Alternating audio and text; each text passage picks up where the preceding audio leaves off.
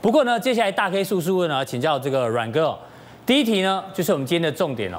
这个邓丽君这首歌你应该也很熟，你怎么说、哦？你今天到底要说什么？到底习近平跟川普你们要说什么？我们抓一个逻辑哦，到底现在呢谁的气势比较强？这个呢，习近平主席哦已经来到了日本。那根据这个新闻透露，他第一个要会面的是文在寅，对再来才是安倍晋三，最后才会跟川普碰面，这是明天的事情。可是呢，你看哦，这是白宫透露出来的消息哦，未来在 G 团体的时候呢，川普跟各个国家见面，单独见面的时间哦，最长的是中国大陆九十五分钟，再来才日本四十五分钟，再来才是印度的四十分。所以你可以发现，习近平主席呢把川普放在最后，美国总统把习近平放在第一位，所以感觉上这气势应该哦，我们说这个主导权哦，还是在中国大陆身上。好，所以说我们讲说这一次啊 G20 啊川习会面啊，主要是美国去促成的啦。嗯嗯，好，因为大陆也讲得非常清楚嘛，习近平是应邀接了川普的电话。对好，什么叫做应约呢？就是我是被动的，你然后是指主我动的。同意你，对，那为什么这个美国急呢？因为美国现在整个状况啊是不容许后面三千亿真的科二十五趴关税的嘛？因为看到最近公听会哦，所有厂商一面倒的反对嘛。是啊如果说这个事情呢不能在 G 团体啊川习会面上面呢、得到某种情况的和缓的话，那我请问你。川普怎么下台阶嘛？没错好，也就是说，那我话都已经放出去了， 我总不能硬生生把它吞回来嘛。是哦，所以说在这样的一个情况之下，中国大陆也看得非常清楚，也就是说我这个地方不采取主动啊，我先用一个被动，然后应应招的方式，你嗯不出变什么应招万变，哎，我来接什么招，用这样的方式。所以说你看到这个安排啊，就很巧妙了。另外，我们来看到大陆的媒体其实是刻意在淡化川习会哦呃淡化，对，我不知道大家有没有注意到大陆媒体，新华社哈、是大篇幅的报道习近平这一次啊、去 G20 啊、但是呢有没有提到这个美中贸易战呢？要跟川普协商呢？有对，但是呢非常非常小的篇嗯幅哦，也就是说呢，它主要是凸显啊、参加这场国际会议在中国大陆的一个重要性，嗯以及参与这个论坛的内容。但另外一方面呢、啊媒体针对贸易战这件事情啊、它的反应跟态度是很强烈的哦。也就是说呢，我就是抵死不让就对了，嗯抵死我要不让坚持我的底线。嗯也就是说呢，国家主权呐，哈，包括过去讲的那个三个原则啦，我绝对不退让。好，所以说在这样的一个情况之下呢，媒体当然不会去大篇幅报道嗯嘛，因为你会预期到这个贸易战，川西两个人会签协议吗？几率是零嘛，不嗯是可能签你协议觉得的。是零是不是？当然是嘛，就是说在这么一个短的时间里面，九十五分钟怎么会把那个整个贸易协定谈定呢？所以说呢，签协议的几率是零。好，那川普有讲哦，最新他接受福斯电视台访问的时候，他讲什么？他说，如果说他跟习主席两个人没有办法达成协议的话，对，针对后面刚刚楚董讲的那个三千亿的商品，是他说我会加征关税哦。没错，那加征关税，但是它有一个退让哦，他说可能是十趴，不是大家之前讲的二十25%五趴。好，也就是说呢，川普要下台阶，但是他也知道二十五趴的影响太大了，是所以呢，我是不是从二十五趴减到十趴？哦，这是一个最新的发展。好，目前看起来哦，应该是就是主动权还是在中国大陆啊。那我们来看大 K 叔叔的下一题哦，这个川普呢又另辟战场哎，这次既然点名到越南哎，大家不是一直在讲越盖股是这个越南哦是可以对两边呢都受惠的，对完在中美贸易战底下最好的受惠，结果呢就在昨天啊，川普接受福斯财经的这个专访哦，这个是当家女主播哦、他们批评中国大陆批评了三十分钟哎。呃，川普说什么？越南虽然比中国小，但是呢，几乎所有国家中最恶劣的一个，考虑要向越南加征关税。而且呢，最近呢，华尔街开始在关注越南跟台湾，因为好像有一些其产地的问题开始衍生啊。所以，川普怎么会突然把矛头指向越南啊？他是在抓漏吗？福斯这个主播跟川普两个人真的是一搭一唱哦。对哦，在我看了整个转播过那个那个影片过程呢，觉得非常的有趣啊哈。那这个福斯电视台的主播啊，就先问中呃川普这个贸易战的事情。好，我们来看看下一页，嗯他问这个。贸易战的事情呢，川普的痛批中国批了三十分钟，对那结果话锋一转啊，他就突然转到越南去了，嗯嗯，啊，这个转的也很莫名其妙，对这个呃，福斯这个主播听到他转到越南，他也愣了一下哦。嗯他在讲什么呢？他说呢，其实很有多我们看他的表情，对，哎他也说是这黑人问号很多的对啊感觉，。他他他就他就其实他就讲说啊，很多国家都占我们这个美国的便宜，其中呢有一个小国，嗯嗯，它比中国小很多，更恶劣呃，那个国家叫越南，它更恶劣，是他这个两，他头上就冒了很多问号，有没有？嗯 然后，然后他就他就直接问他说：“那你要针对越南科关关税吗？”嗯那你知道川普怎么讲？我们现在正跟越南在谈哦，哦哦，针对这个事情我们在谈哦，但川普也没有直接说要不要征关税，他就讲了说什么呢？他说：“你知道吗？那个维吉尼亚州啊，有很多煤矿啊。”就越南跟我们买了很多煤矿，嗯哦，所以呢，他说如果啊不是我当选总统，是那个贪腐的希拉蕊当选总统的话对，恐怕那个维吉尼亚州那些煤矿啊，六个月就倒闭了。所以越南是真的赚了美国很多钱我吗？跟你讲哦，越南现在是这样子哦，越南雇人怨的地方在哪里？嗯赚了太多美金了，我跟你讲，大 K 你小心，你赚太多美金你会雇人怨哦。那个是世聪哥，世聪哥比较常去越南 。啊我跟你对，讲，从这个图上你可以看到，越南从二零零五年啊加入 WTO 之后，越南是二零零五年加入 WTO，嗯是的之后对美国的整个双边贸易大量的成长，从几千亿、几千几千万美金啊，嗯成长到了几百亿美金啊，现在多少啦？我跟各位讲哈，最新的越南对美国的整个双边贸易啊，已经到六百亿美金一年了。那那六百嗯顺差大概多少？顺差不得了，你可以看到顺差是用喷的， 哦哟，是。赚了太多美金了嘛，顺差达到四百五十亿美嗯金，单边顺差哦。哎，茂哥，从绝对金额来看是还蛮高的，因为一路成长。但是如果从那个百分比来看，所以啊，你讲的没有错啊，就大家。就三条想不线通嘛啊，为什么三条线就越南？你在美国到底 GDP 多少嘛？嗯你怎么会突然公开的去骂越南呢？好，我们可以看到这个图啊，是越南的跟美国的贸易哈、占美国的 GDP 到底多少？你看看到这个出口哈、从从越南从越南进口，从越南进口，就美国从越南进口是对有在增加啦，是哦，蛮明显的在增加，但是占 GDP 也不过才百分之零点二五啊。啊，才零点二五百分比啊，占美国的 GDP 是才百分之零点二五， 0.25大 K，Oh my God，这么低的一个 GDP 的比我的重。老天鹅啊，你的对，川普还要在福斯电视台上痛骂他，嗯痛骂了这个三五分钟哈。那从那个在美国出口到越南越南占 GDP 几乎已经量测不量出来，量不到，对， 果然，川普讲的没有错，越南真的这个小不拉几的国家， 对美国来讲太小了。是但没有想到他对这个小国他也不放弃了哈。但是我要告诉大家哦，啊小心台湾变下一个越南哦。哎呦，有可为什么能呢， 对啊，因为因为川普都会打越南连，越南都可以打你了，你难保他哪一天不打台湾啊，嗯对不对？你可以看到这个这几个这个线图啊，就是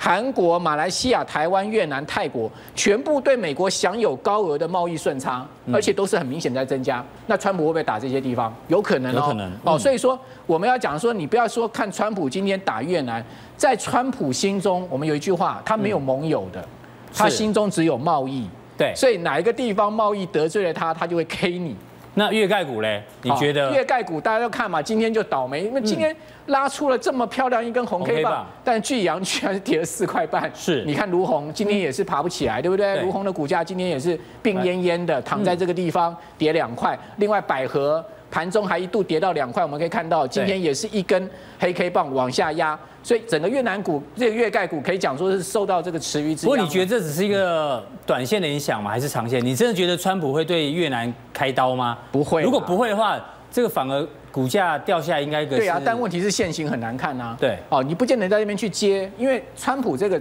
事情就跟墨西哥那个事情有点最像后。也是这个不了了之啊。对啊，就是他嘴巴会讲，但他嗯真的要下手吗？我觉得是打一个问号啦。是，我相信是这川普没什么朋友啊，有美女跟他聊天，他就陪他聊天，就聊出一个不小心讲出个越南。我大概叔叔最后一题，我要问一下这个美光哦。那我们今天小编哦帮我想了一个梗，而且一定要讲。好，这个图形看起来像什么？像是翘小小手指，哦，小手指。为什么讲这个莲呢？花指对，莲花指。其实会翘小指的人叫聪明，这是日本早稻田大学讲的哦。他说，因为哦，你拿东西的时候，有人是拿用握拳的方式啊，有人用这样子轻轻就拿，所以这样的人是比较聪明的。欸所以华为哦，对不起，美光啊，是不是也小聪明？他们呢绕道出货给这个华为。那华为之前他也讲，美国你怎么打都打不死我们了。其实这件事情也证明一件事情哦，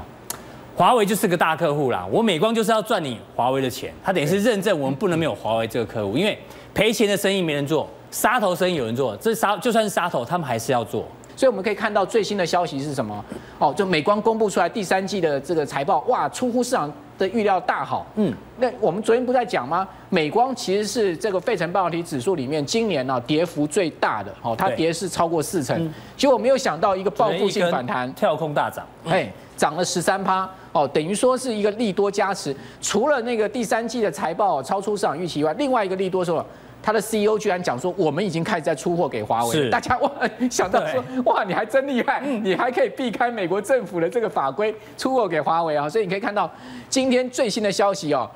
那个 BBC 有报道哦，不是只有美光哦，英特尔也出货给嗯英特尔华为哦，就高通多家好像也有对嗯多家美国企业已经跨过美国政府的政府制制裁裁。恢复对华为供货。好，那他们怎么跨过？就是嗯跟台积电一样嘛，二十五趴的技那个技术含量嘛。是哎，他们就是找律师研究了，哎，我们什么产品是在二十五趴这个范围以外的哈，那我们对就对华为出货，就这么是一回事。对好，那你可以看到，事实上华为的手机。两大，它两大一个运用，一个手机，一个五 G，对不对？嗯哦，都是现在目前全世界等于说这个市场影响性很大，而且那个市占很大。哦，手机你可以看到它这个呃量能仅次于这个三星嘛，而且是要直直接要追上三星的态势。所以说呢，当然这个大客户不能掉啊。好，以及你可以看到华为在今年初的时候。它已经发布了世界第一款的五 G 基站的核心晶片，没错哦，它定名叫天罡。嗯好，那这个是它的这个五 G 的呃，等于说总裁了，总裁哦这个嗯云运部的总裁叫丁丁云，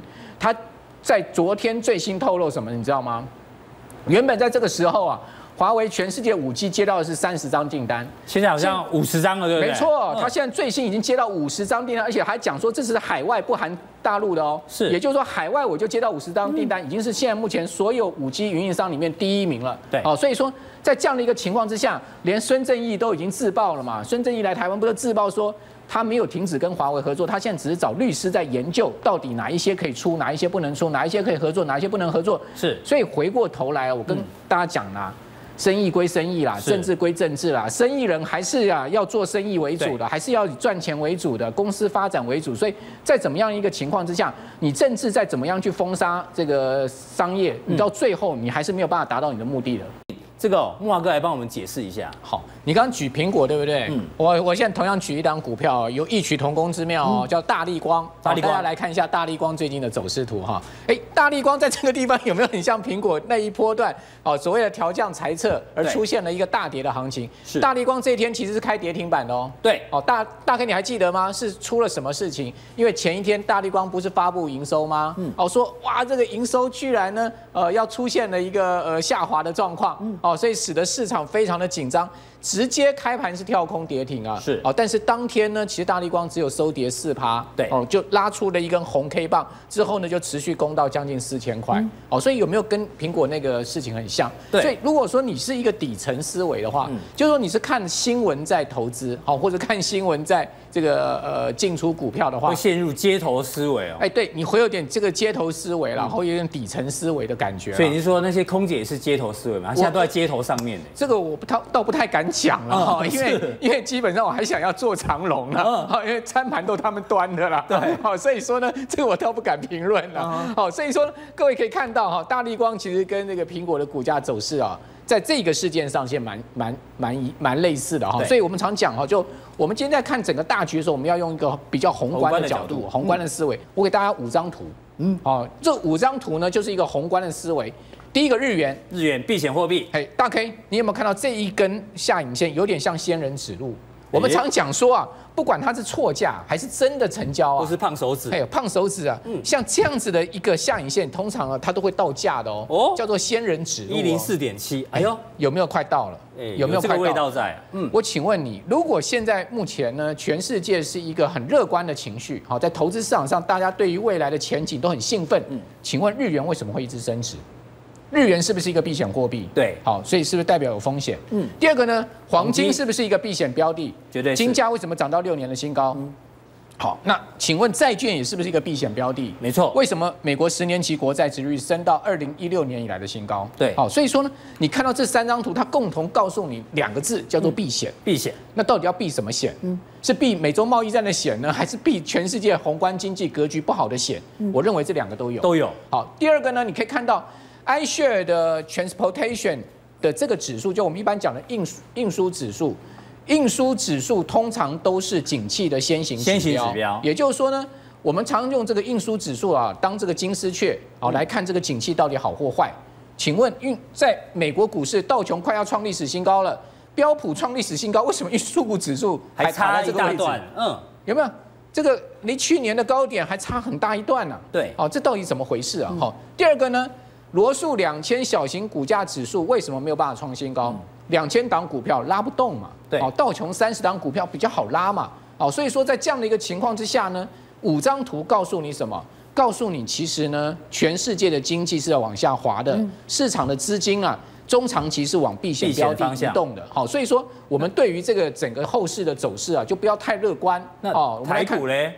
对，台股现在是一我个们来看量缩的嗯我情况，们来看加权指数的一个走势图哈，我们把它放大一点。大 K 刚点到一个重点，嗯量为什么不出来？嗯，我们常讲说，在股票市场，新手是看价，老手看什么？看量，好，那量出不来代表什么意思？你刚讲对啊，量缩止稳啊，是沙盘好像没有很强的意愿啊。但我要跟你讲，没量就没价啊。嗯同样的啊，你没有量你怎么拉上去呢？对没有量代表什么？代表业内跑光光，代表主力不做股票。为什么？因为他们知道拉上去在这个地方有很大的头部压力，拉上去呢不见得能赚钱，拉上去呢相对风险比较高，所以拉了这么一波之后还不跑，那不是傻瓜吗？所以这个地方放量就是在跑了。嗯所以那茂哥，你对指数的这个看法还是偏保守？我对指数的看法是这样子哈、下档有层层之声，如果每对周啊，均线已经开始有点就是上扬，没有。错，如果美洲贸易战没有恶化，嗯好，就是说在这个周末的谈判呢、没有崩解，好，两边没有 keep 会兵，嗯是好， 那我认为呢，基本上这个指数会在这个区间内盘整，嗯但是呢，要往这个一万一千点攻啊，其实有很大的困难。好，这个到底有没有资金行情哦？大 K 速速问第二题哦，接着帮你追哦。这个要看 FED 的态度啊。昨天川普呢又在骂他的小朋友鲍尔，他说你就像是一个顽固的小孩，把事情搞砸了。因为鲍尔他说什么？他说七月份要降息哦，四个字啊，未定之天。他说这个金融环境是短期波动哦，这不是我我们的工作，我对们看的是长期，我没有必要受到金融市市呃金融市况的影响哦来降息。哎，这有点硬哎，事实上啊，这个美国联准会跟这个总统之间的战争啊，是这个其来有自的嗯一，直都有呃，一直都有哈。我们跟各位看一下哈，好，这几位总统其实都批评过联准会，哦，不过都好是他们任命的嘛，对不对？对，都但一定他们任对命啊，的，他任主命席然后又批评哎他，，这个 LBJ 大家都知道很有名，詹森嗯詹森，然后呢，Ronald Reagan 雷根总统，然后呢，这个是尼克森，然后包括这个布希，老布希哦，他们这四个总统，包括川普呃川普都批评过。呃，联准会，但是但是，嗯最露骨而且最直接不客气的是川普哦因为，他说什么？他说川这个联准会疯了，疯了，嗯， 他就有个总统讲自己的联准会是疯了呢。然后呢，这个詹森讲的最有趣啊，他说联准会啊，他们是一群什么什么 Marble Tower Boy 大理石塔的男孩？男孩。我只听过象牙塔，没听过大理石塔。哎大理石塔的男孩是什么意思？什么意思哦，我跟各位讲哈、嗯那当然最新的不是就是这个同样有男孩了吗对？Child stubborn child 就顽固的顽固的男小孩孩，嗯嗯，也就是说呢，哎、这个呃，川普有一点学詹森哦。詹森说联准会是大理石塔的男男孩，孩我说他是一个顽固的男孩。好，为什么都会这样讲呢？那讲一下这个联准会的这个背景。嗯嗯，好，大家都知道联准会在哪里？华盛顿特区，在对不对 DC 华盛顿特区什么什么路上？宪法大道哦哦，Constitution Avenue 上面。那这个呃 building 呢，就是艾克里 building、Ashley building 这个 building 呢，就是联准会开会的地方。所以这是大理石做的，是不是？哎，大大 K，你知道这栋 building 历史快一百年哦，嗯，一九三零年代建的哦，它整个外观是一个呃白色的大理石的一个 building。对，好，这个白色大理石的 building 呢，是以当时的联准会主席作为命名的。哦好是，那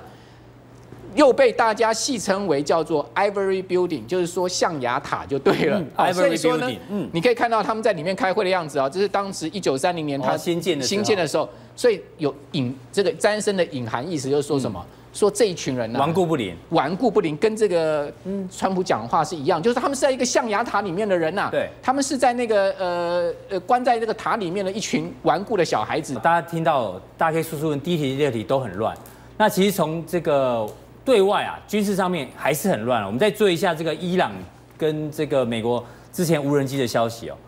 听说啊，这个是美国媒体跟俄罗斯媒体报道，这个伊朗打下来的这个非常贵的无人机啊，好像要送给俄罗斯。对，呃，这美国应该很紧张。为什么？我们举例，之前大家记得吗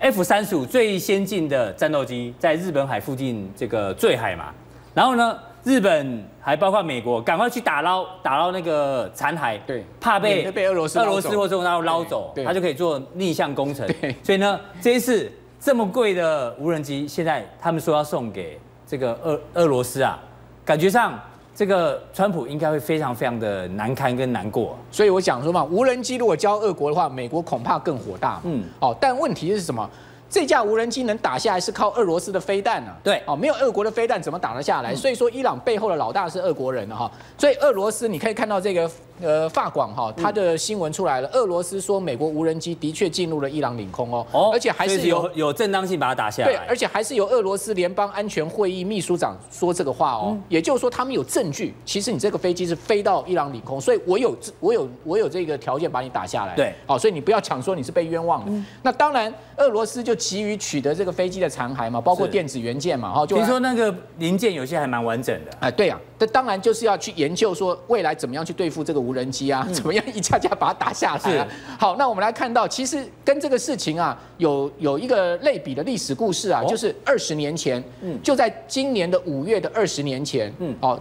发生了一件大事情，有南斯拉夫的中国大陆的大使馆被美哦，国被的轰炸。 B two 隐形轰炸机丢了五颗炸弹，对哦，其中四颗炸掉了，一颗没炸，嗯嗯，哦，这个大使馆被炸成了一个大洞，一个大洞哦，当时炸死了三个人，你可以看到这照片上这个洞啊，就是直接贯穿下去，对嗯因为它是一个精准的制导炸弹，哦，直接从这个 B two 丢下去之后，贯穿了整个大使馆哈。那当时这个江泽民啊是不接受美国道歉哦，因为美国说，哎，我们是误炸，误炸，哎，我们本来要炸什么？我们本来要炸南南斯拉夫的这个所谓的供需采购局，我哦本来要炸这里哎，，把人家炸这里，但对不起啊，我们差了三百五十公尺啊，差到这边。我才不相信他们这个精准度会偏这么远，哎，大概你觉得有可能吗？就炸到中国大陆大使馆的南对馆。对嗯对，那现在美俄关呃美中关系不是很紧张吗？对所以在今年五月的时候，中国大陆特别啊比较高调的，好、去纪念了这个事情。哦据是嗯说呢，也跟美中现在冲突是有关系的。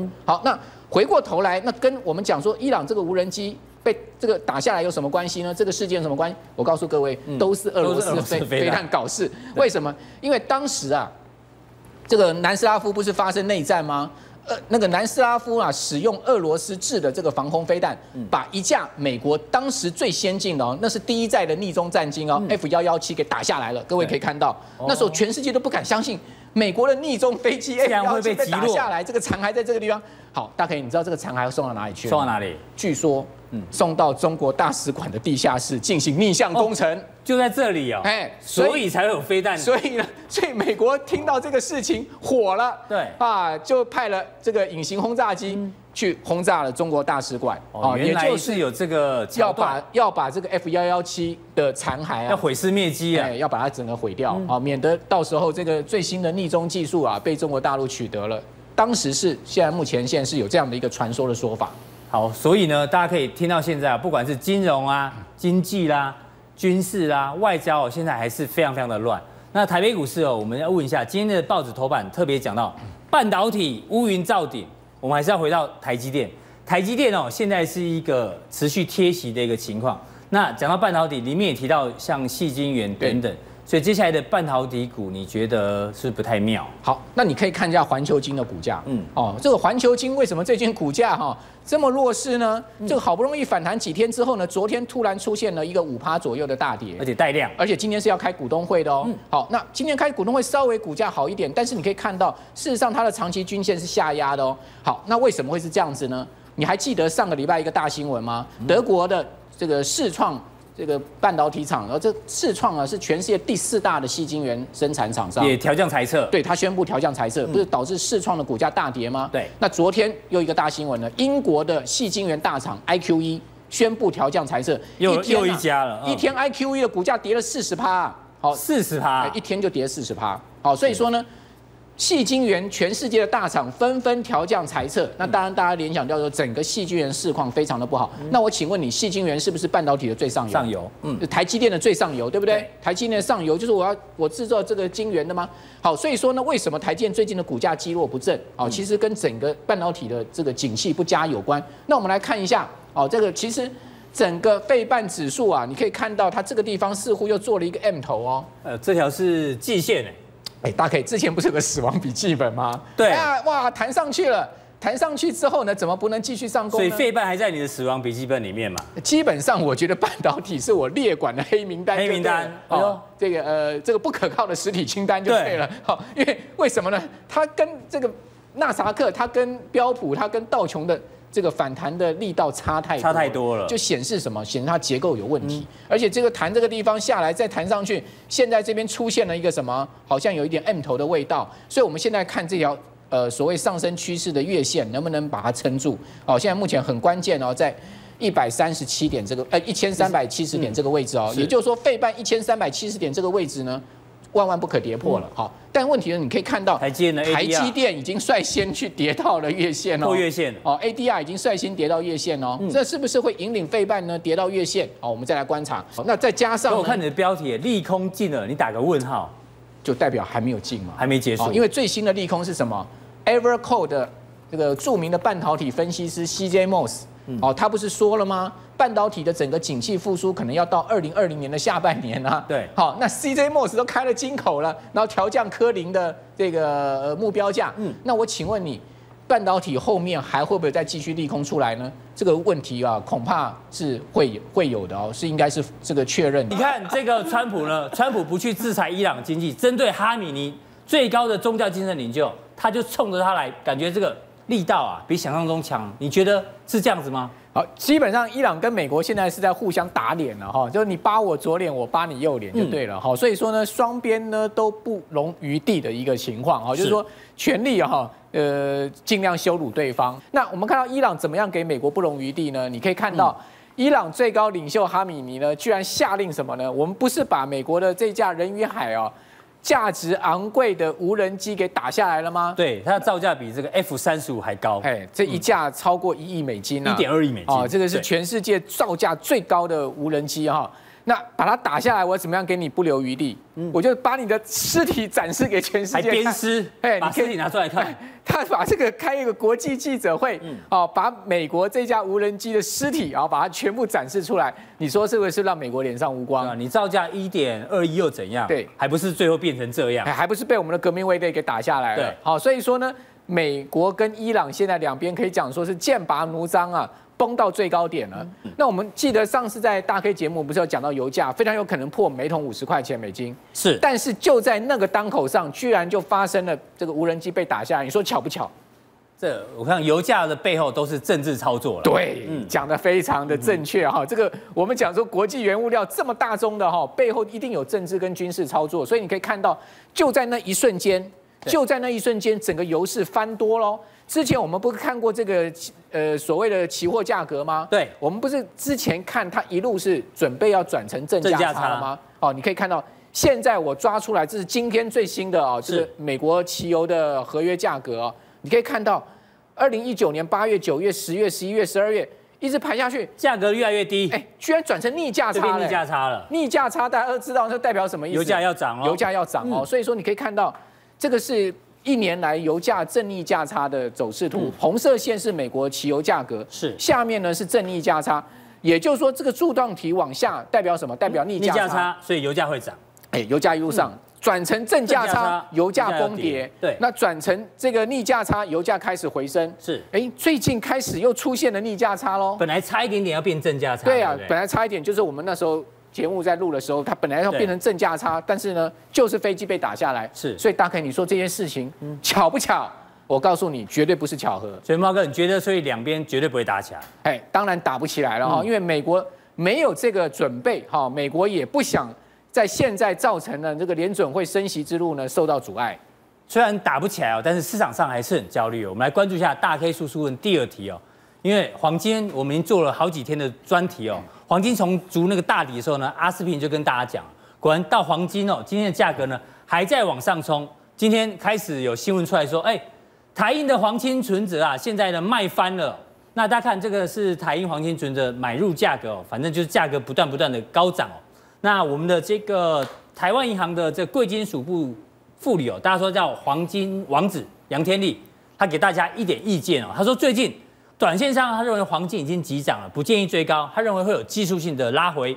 但是呢，因为国际的这个不确定性因素很高，而且长线大底已经逐成了，所以他认为如果做长线的人呢，黄金是可以续报的。莫哥他说两年后黄金会上看每盎司一千六百元，对所以现在到底空手的人可不可以买黄金或是黄金存 折？好，所以基本上我也很想把我这个 金块啊拿出来卖了，莫哥家里有金条对不对有放了几个金块了。当初那个嫁妆吗？放到现在啊，，这个一两的那种啊，是黄金的金块好有 有几块了，拿你也想要获利了拿想结拿出来卖，因为你知道吗？这波金价是用喷的啊、用喷的，它已经嗯涨到六年来的高点了、对六年来大概六年来没有见过一千四百块钱一样子这种价格啊，所以当然这个中线的有一些人会想要把它买，对，卖我们掉把它换成周线好了，来对看一下你。可以看到，如果说再以缩小一周线点嗯来看，哇，它真的是已经是这六年来哦，哦，这个黄金价格的一个相对高可位哦是喽。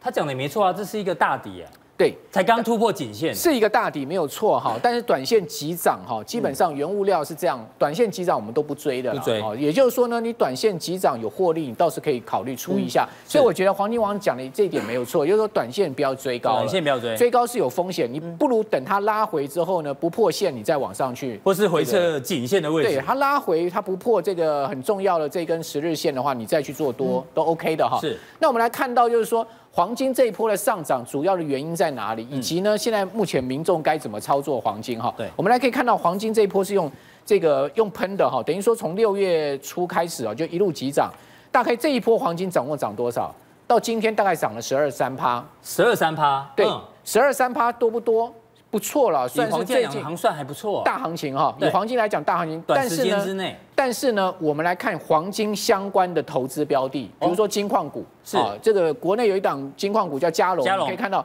嘉龙这一波啊，从五月中十二涨到二二十十三三，，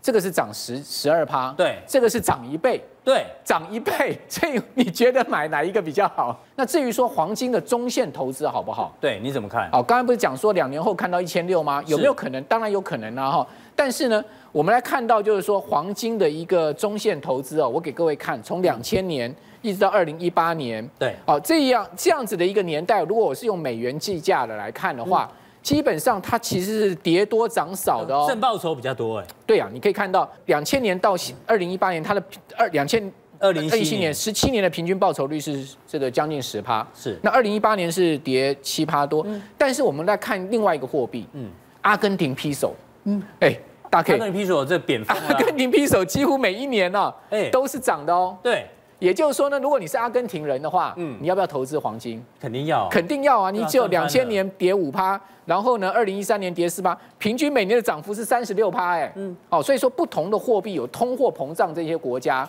哦，那币值不稳定的，其实呢，更买适合黄买金黄是金嗯更棒的哦。所以说，我们从这一张表来看，其实黄金不是一个烂投资哦，对哦，是一个挺好的投资哦。那至于说金价到底怎么会会涨哈、哦，你可以看到从一九九九年以来，金价涨到最高峰的时候呢，当时曾经一度冲到这个每盎司哦，这个这个一千八百块钱美金了，大家应该还记得啊、哦嗯那时候整个呃欧债风暴的时候，对哦，那个最烈的时候呢，是冲到一千八我，记得很多中国大陆大妈那时候也买买买，我哦那时候买翻掉，掉了嘛，对不对对？好，那你可以看到这个熊这个牛市啊，它每一波的上涨一定有事件因素，嗯另外不然就是伴随联准会的一个货币宽松政策，对，哦，不然就是战争，大概就是这几个因素。所以呢，这一波来讲哦，金黄金真的有可能会是下嗯一甚至再来一波这个大牛市哦。好，这个黄金的上涨哦代表我刚讲市场上还是比较焦虑。那焦虑除了买黄金之外怎么办？其实还有一个方式哦，买保险。台湾人很喜欢买保险，但是我们今天跟大家讲一些比较特别的保险哦，比如说很多人喜欢去这个澳门赌场，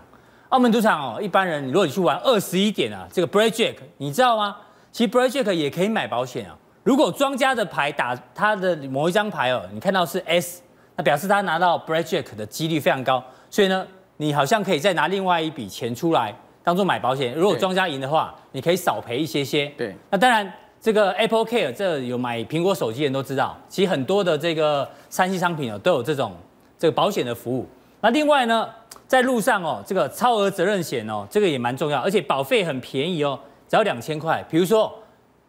听说老王最近换新车哦，老王这台车呢，如果去 A 道超跑的话，可能要赔很多钱。对所以你会去买这个超额责任险，超额责任险，一年两千块嘛。对那最高可以赔多少？然后就两千万了。就赔两千万。对，，啊所以你印象有买。呃，我一定有买啊，超额责任险是一定要买，因为它保费非常便宜啊，不过你这台车也不便宜，如果撞到你的话，好像他也要担心也要啊，担心，对不 对？就大啊 家都要买。都要买。对，讲到车子哦，我们工商时间广告一下，木华哥哦，他有一台非常好的车哦，好像是这个 Volvo 是 Volvo 对，保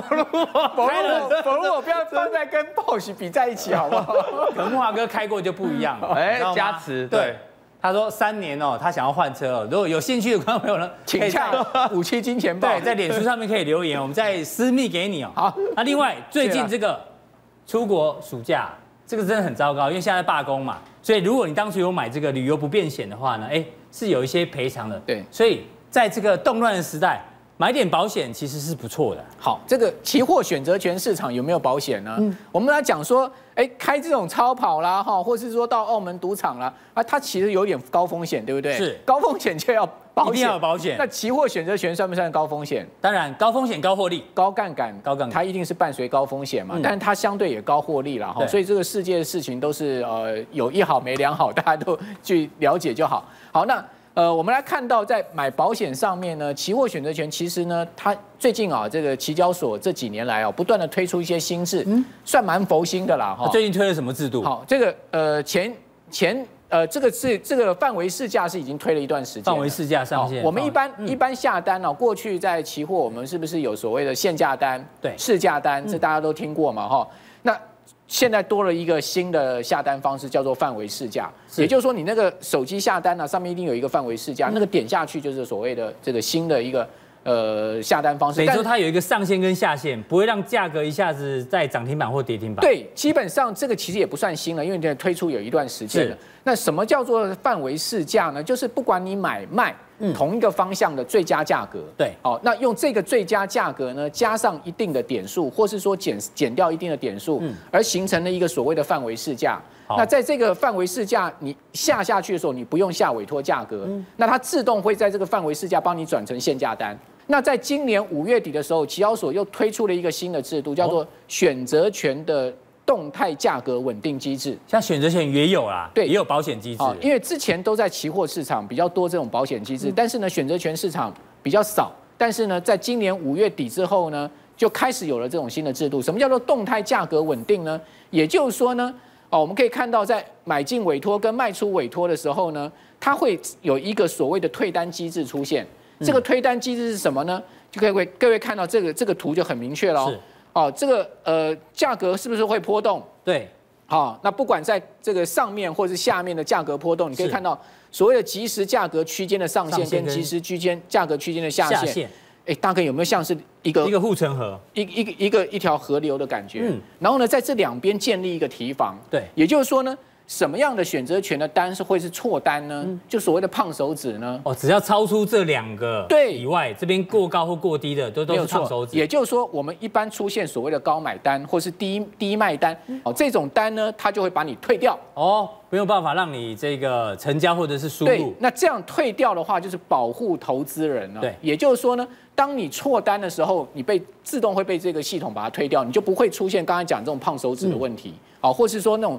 刻意想要去扰乱市场的这种单呢，就不会出现了那哈它。这个护城河的价格大概是怎么定、啊？好，它这个护城河价格，我现在详细来跟各位讲哈。它的价格呢，我们刚刚不是讲说它的护城河有一个上限跟下限吗？所以即时价格区间的上限跟即时区间价格的下限，它各有一个基准价。好，那这个基准价怎么定出来？基准价就是用这五个参数定出来。哦是大家都知道选择权的价格产生，我们讲那个布布莱克修修斯模式，它有一个计算公式，就是用这五个参参数带进去。哦，所以它用这个五个参数带进去之后呢，它产生一个基准价。对然后呢，价格区间的上限加上退单点数，哦，区间的下限呢是这个扣基掉准价减掉退单点数。那这个电脑都会帮我们算好嘛？不对它都会算好它你就直接看看这个算出来的上限对，跟下假限设说假设说现在是一趴好了，对哦，那现在指数是在一万点，对，那一趴的一万点是多所少以一？万零一百对，好、那如果是两趴就两百点，嗯是哦，所以说呢，基本上它是一个一趴到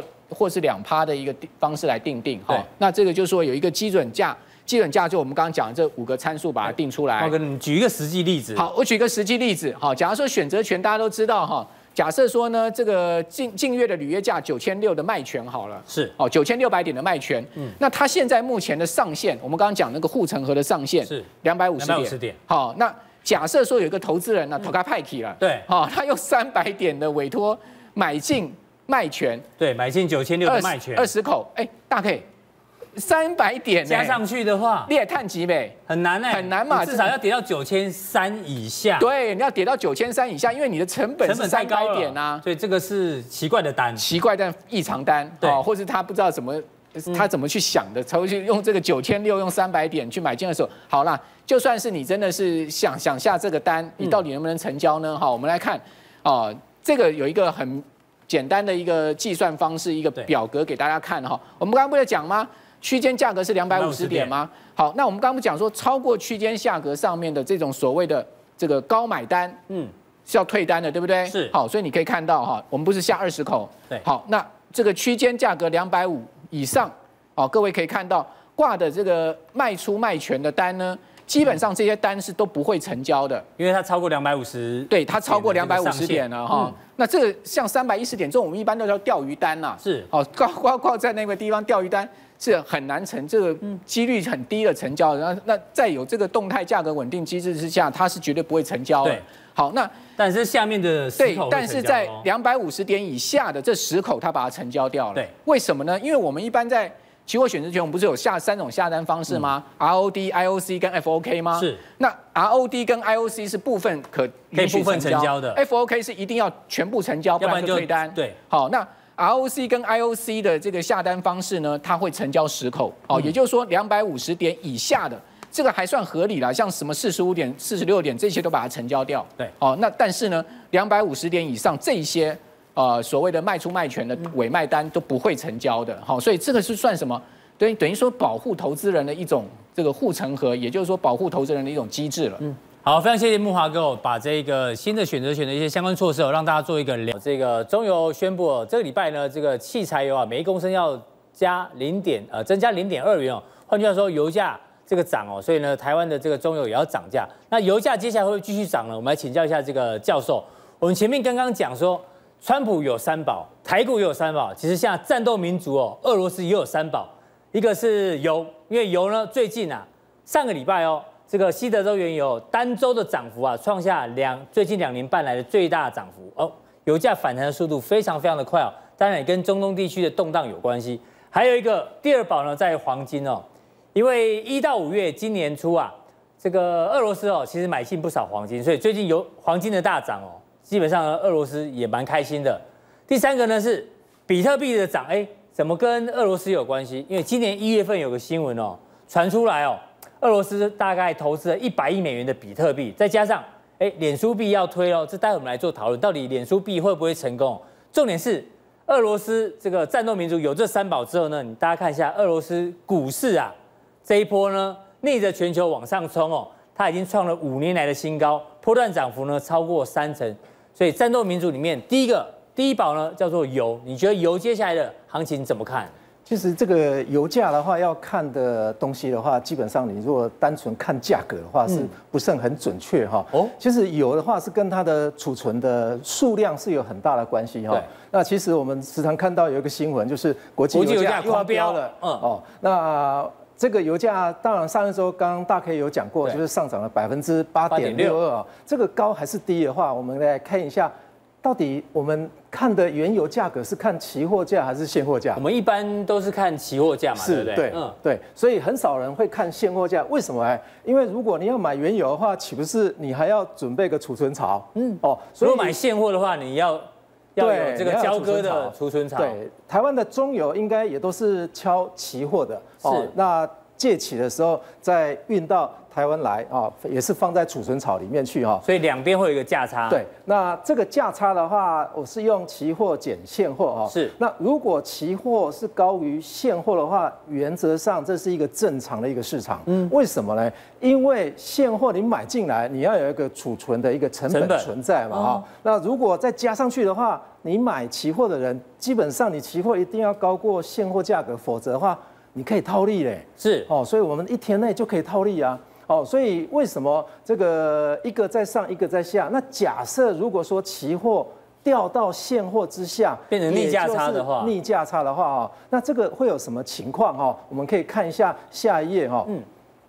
那其实这个跟商品期货跟金融期货的差异点在这里哈、也就是现货它基本上有一个便利性的存在哈、为什么？因为我急着用原油啊，是哦对吧？国内都没有了，我怎么样子还去跟你敲所谓的存货的大小来？所以如果说我现在在国内有需要用到原油。这个便利性是给我某方面的利益的话，是那现货就会超过期货价了。哦这个是一个观察的标准。那另外一个标准的话，当然就是现货的储存跟它的成本了。哦，所以如果它的存货很多，那么期货价绝对会是在上面，现啊现货价绝对会是在下面。所以教授，你的意思说，如果是期货跟现货如果是出现在油价出现正价差的话，是代表油价会跌；对，然后如果出现逆价差，油价绝对都未来涨会涨。最近几个远月的期货啊，是都是呈现逆价差，是所以你也觉得油价短线上还有机会往上涨？是因为它的存货哦，在控制中越来越小，越来越小，所以它跟它的存货有很大的一个连结关那系哦。如果油价短线还有继续往上涨的话，你觉得可以注意的族群？大概就是塑化跟纺织族群了对哈。那当然，但怎么呃挑呢？当然，这个油价可能受惠的族群不只是这两个族群了哈、是那当然，我是挑了这两个族群来做比对一下哈、那我们看一下，油已经涨了一周，那这个月这些的股票有没有全涨？似乎也没全涨了哈、对，好因像为跌的比较多哎。对，所以我们可以从比方说四季的长续性的 EPS，或者是股利、值利率来去挑选这些的股价，所以这些股票。这些个股不要只看油油的报价，对对对应该要看连续性的 EPS，对，到底有没有赚或者搭配钱？殖利还有率。他发给股东的这些殖利率到底高还是低哈？那比如这五档怎么做一个对比？其实我们可以看一下 E EPS 哈，例啊如说台塑。嗯对七点二七 EPS 每一股赚七点二七块哈，那另外一档就是台化七点四四，嗯对虽然红如呃那个如红的话是十六点零四，对但是它对股东似乎有点苛， 有点哦殖利率比较低 对，殖利率比较低了哈，对那所以我们挑选了这两档，例如说它的殖利率台塑的有五点三，台塑哦那台化的就来到了五点五四。对那虽然另外一档，比方说台本的话是八点二一，是但是问题是它的 EPS 也没这么高，哦所以我大概呃呃比较看好的就是台塑跟台化。化，那纺织的部分呢？纺织的部分的话，虽然是如虹是它是赚的钱比较多啦，是但是它对对股东似乎不是很好嘞，所以嗯它像发看起来出是的不是像远东新会比较适？对，适合远远东新的话，它基本上它的股利值利率是比较高一些，但是它 EPS 没有比如虹还来得高嘛。，对，哦，所以如果用公司有没有赚钱的一个呃态势去看的话，我认为应该是如虹会比较赚钱的。哦，如虹会比远东新好。对，对对对，好，这个是油价的部分哦是。不过接下来我们刚提到这个俄罗斯有三宝，除了油之外还有黄金。那黄金呢，一定跟比特币有关系了。待会教授帮我们做解释哦。但是我们要先讲哦，这个网络上一直有网友在问我们要不要做这个专题哦，就是脸书要推出脸书币。我们今天终于做了哈、这个让大家知道我们的想法。这个脸书的这个脸书币啊，叫做 Libra。Libra 呢，你去查一下，它叫做天秤座，就是天平的两端呐、啊。这次呢，脸书币有很特别哦，大宇教授也会特别解释哦。它呢是有这个资产做储备的哦，所以呢，包括像存款啊、政府债券、美元、欧元等等哦，一篮子货币可以做这个储备，所以叫做天平啊，因为这样比较平衡。这是对比什么？对比之前的虚拟货币哦，因为它几乎没有任何的实体价值嘛，所以呢，这天平是歪的，是所以脸书可能这个脸书币叫 Libra，可能就是要凸显之前的虚拟货币哦，没有这个所谓储备的功能哦。那当然，我们小编也很很用心呐、啊。Libra 在澳洲哦，也被用到，它是这个女性用品的品牌，也叫 lib 呃这个 libra。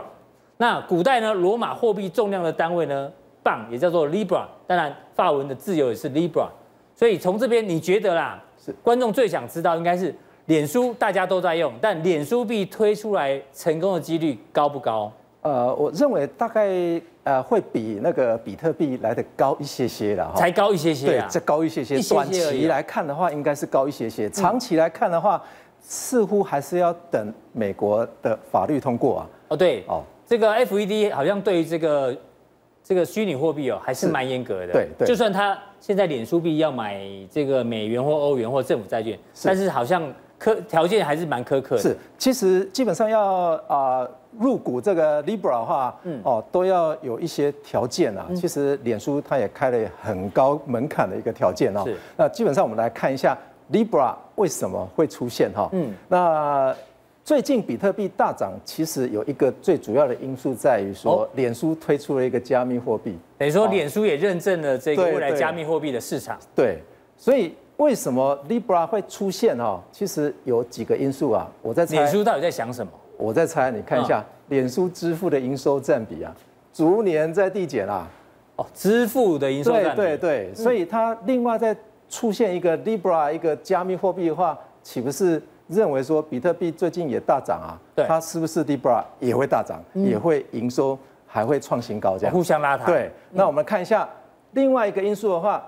大家都知道，全球拥有银行账户多还是手机多？但是手啊当然是手机多啊、 对，所以推出这种 Libra 就是用手机来去支支付付的这种加密货币的话，嗯对于 Facebook 的话，基本上是一个利多嘛。对嗯那到底 Libra 到底是什么哈、也就是大 K 你刚刚有提到过了哈、它是一篮子货币所担保的一个稳定币嘛。对那其他的，比方说我们看一下 Libra 跟比特币的一个差异哈、是最重要的差地差一点就是 Libra 它开放程度，它是类似法定货币的一个特征。哦，就像我们刚刚讲，它有一些出那个买美元啊或一篮子货币的，对，一篮子货币做储所以备这个就是它的一个啊、一个最主要的特征。另外的特征就是，你看比特币哈、它是稀少性哈、这是台湾加密货币的一个概念股。基本上我们在亚洲里面的加密货币的概念股并没没有有跟跟着着涨上涨哦。所以我们看一下这些加密货币的概念股的话，基本上你看一下报酬率月的报酬率。哦，也没有比我们比特币涨了一点五倍还来得高啊，是所以我建议投资人应该是也是一样，从 EPS 或者是从它的营收成长，或者是从它的税前净利成长率来去观察。即其中有一档就是华硕，税前净利成长率是百分之三。对哦那虽然它有正成长的，但是股价虽然是负的，也就是华硕这边它月的报酬率虽然是负的百分之八的话，但我认为股价跌搞不好是一种机会啦。所以你觉得这一坨股票里面，如果要从呃加密货币的概念里面，你觉得华硕相对来讲比较安全？相对来比较安全。嗯哼，是那再来就是你可以看一下营收成长率的部分，如果有正的，应该也是预期未来这家公司有可能会赚钱的公司。比特币也创造了很多的神话啊，之前有电影啊，是好像在什么印尼那边挖到那个黄金啊，是有拍成那个电影的，那电影名称我忘了，也是一个诈骗嘛。对，所以有很多的故事都在黄金嗯对故事出性现非了常多。那如果运用在比特币上面，我不晓得大家有没有听过、嗯啊有人说韩国啊要战争啊，大家赶快持有比特币啊。嗯哦，那那那那我美国如果说真的发生战争的话，那是不是比特币也是可以跨境再持有的话，那岂不是这种神话？如果万一是破灭了，嗯，或者是说，如果黄金的故事是非常非常长吧，应该至少也有四千年了。对那是不是比特币要比照是数月黄金的话，是不是它应该也要有四千年的历史呢？哎，所以看起来哦，聪哥这个习近习近平呢，对美国呢三个不要，可是呢，他对世界是伸出友谊的手，有五个开放，所以他是不是希望他的伞下可以有多一点的队友进来帮他撑伞？那会不会如此一来呢，他跟川普的好交情友谊就此破灭呢？因为昨天哦，这个中国大陆的知名的银色情侣，呃，范冰冰跟李晨哦，他们昨天不约而同呢，都在微博上面呢发布了分手宣言，而且这个分手宣言呢还带着一点文学性跟哲学性，他们两个说我们不再是我们了，我们依然是我们。哎，聪哥怎么解读？如果用在这个川普跟习近平现在的关系， 对是不是就有点这样子焦灼，有点僵持住了？那到底在川习会过后，我们会不会继续是我们？我们依然是我们吗？对，事实上我先跟大家讲说，明乐真的非常有学问，为什么？因为他选的刚才那条歌叫《晚安曲》。嗯嗯，大家知道《晚安曲》是什么时候做的吗？是一九七九年。那一九七九年是什么时候呢？我还没出生。对，我也还没 出生，没有出生几真的是年这样子了吗。一九七九年呢，就是中美断建交的那一年。嗯，嗯所以他的歌呢，跟中美建交是同一年写的。那这个哦晚安，他们到底是接下来明天要怎么做？哎，这也是刚好明天一个非常重要的议程。再来就是说，明天一开始说了，这个习近平到的时候是撑一把伞，对不对？对事实上，川普到的时候也是下雨的，只是说那时候雨没有那么雨比大。较小了但是这几天呢，大阪会下大雨，因为这几天南方有一个热带气压进去这个地方，所以大阪全天都会下大雨。感觉有点天公不作美。对，但这时候就是考验这个你的队友到底有多少人要为你撑起那一把伞嘛，对对不对？所以他们我们可以看到，他们都在不断的在拉帮结派。为什么习近平要先说对世界五个开放？他也知道说明天的 G 今天的 G 团体只是这个会前会，真正的决战中心绝对是在明年的一对一的定高低。对对，所以我们可以看到说，至少我们帮大家整理出来，就是这一次的很多的国家里面，尤其 G 2 0会议里面来说，这些国家他们的立场到底是怎么样？好，我们看听美国当然比较多啦，像澳大利亚啦、加拿大、美国这些本来就是五眼联盟的国家，本来就是非常挺本来在就美是国。绑在一起。对，然后包括法国、印度啦、沙特阿拉伯、日本、韩国、墨西哥刚达成美墨协议的，都是挺在这个美国这一边的。那如果比较挺习近平呢，事实上好像看起来人比较少，像巴西跟阿根廷为什么要挺习近平？哎、最近美国的大豆卖不出去，我是阿根廷跟巴西的大豆卖到疯掉，对不对对？那土耳其一样，土耳其跟美国关系这一阵子都不太好，包括南非啦，还有俄罗斯，俄罗斯不用讲，它跟普丁的关系真的非常好，所以还有感意大觉利是挺习派的队友这边呢，哎，新兴市场的比较多。对，而而且也比较少一点点。好，那我们再来看，事实上它有两个非常重要的盟友，在这一次里面来说的话，一个就是俄罗斯，一个是意大利。那你看它六月七号这一场最重要，六月五号、七号，因为它这一场他到俄罗斯去访问的时候，普丁就跟他签了非常多的协议，而且他们两个还非常，你看交情非常好的是由这个涅瓦河的这个夜游啊，他们还深谈到深夜啊。如果大家有去俄罗斯这个玩的话，大家都一定要坐那个这个涅瓦河，这个看这个两岸明媚的这个风光。所以你可以看到他们两个交情是非常好，甚至后来六月十六号这个习近平生日的时候，他不但送他很多冰淇淋的这个蛋糕，所以显然他们两个交情真的是非常好。另外一个就是意大利，意大利大家说，哎，它过去不是欧盟的国家吗？对但啊是意大利它这次很罕见，因为到意大利这几年的经济不太好。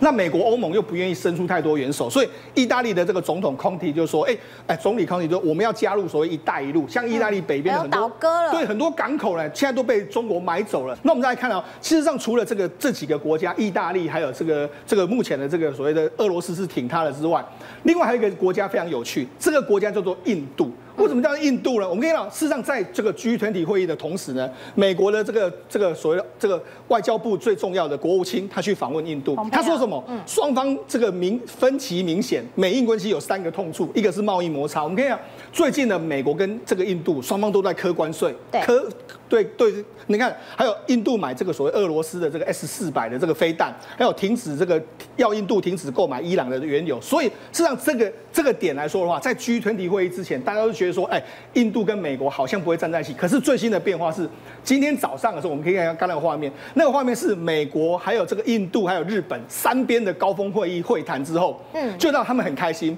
这个这个川普总统说什么？美国跟日本跟印度将会有这个大交易要完成。所以显然什么样的大交不知易道啊？他现在这样说，所以显然是的话，他在这一次的会议里面的话，把这个原本呢可能有一点点偏向这个不会跟美国那么交好的印度，又把它拉回来。所以你可以看到这个整个外交场合，大家不是只要看这个哇，好像很热闹。事实上，我从今天早上一直在看 NHK 嗯的转播、n h k 的转播里面你可以看到非常多很有意思的点。为什么？嗯他们一开始进来的时候是一个一个一个人一个人进来跟这个安倍这边握手，是你可以注意到有几个人跟安倍的这个互动非常非常微妙。第一个就是习近平，嗯，习近平跟他在握手之后，习近平脸色是非常的僵硬昨。天不是你不是说昨天提到反送中，对，心非里常就有点不高兴了嘛对，嗯非常僵硬。可是你看他们在大合照的时候啊，大合照就是所有的这个领袖站在一起大合照。哎，有一个画面很有意思哦，这个画面是什么？习近平主动去跟这个川普这边握手，哦他们两个还哦交谈了一下。先伸出友谊的对，手，就是还哎这个样是子，一个好的开对，始。这是好的开始。然后后来我们再看这个画面，这个画面是后来他们进入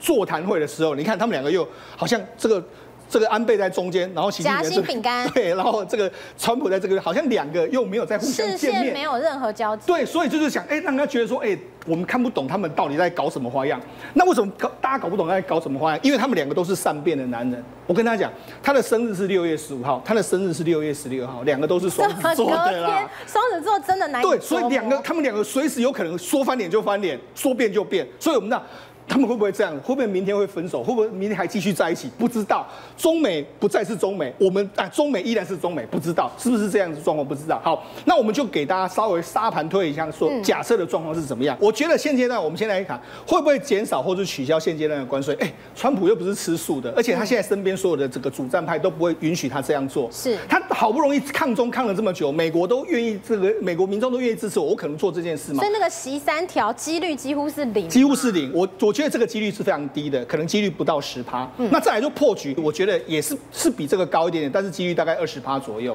那最有可能就是暂时休兵，也就是说这个几率大概有七十趴以上。嗯为什么会暂时休兵？我们可以看到，事实上在这一次的这个中美的会议会议的互动里面，他们不是有通个热线吗？对那个热线是这个川普主动跟习近平说，我们来通电话，也就是他很怕说习近平不来 G 吞地，你就知是道吗？我我邀请你对跟我，通话、哦嗯我邀请你跟我通话，那我们要要营造一个这样的气氛。那再加上我们看到近期很多民调，它的那个过去的摇摆州里面的话，包括什么俄亥俄州啦，或者说它之前的这个重要的这个农业州，哎，民调好像都落后，所以他有一点点担心啊。他说，万一再这样持续下，至少要有一个对话，他至少能够说服他的选民说，哎，我们有在我们有在谈判，我们在对话，而不是全面没有没有对话。所以我觉得比较有可能是这个。感谢聪哥，我这特别呢，这三三个这个可能性呢，帮大家做这个沙盘推演，所以看起来呢，现在市市场上的共识是暂时休兵的几率比较高。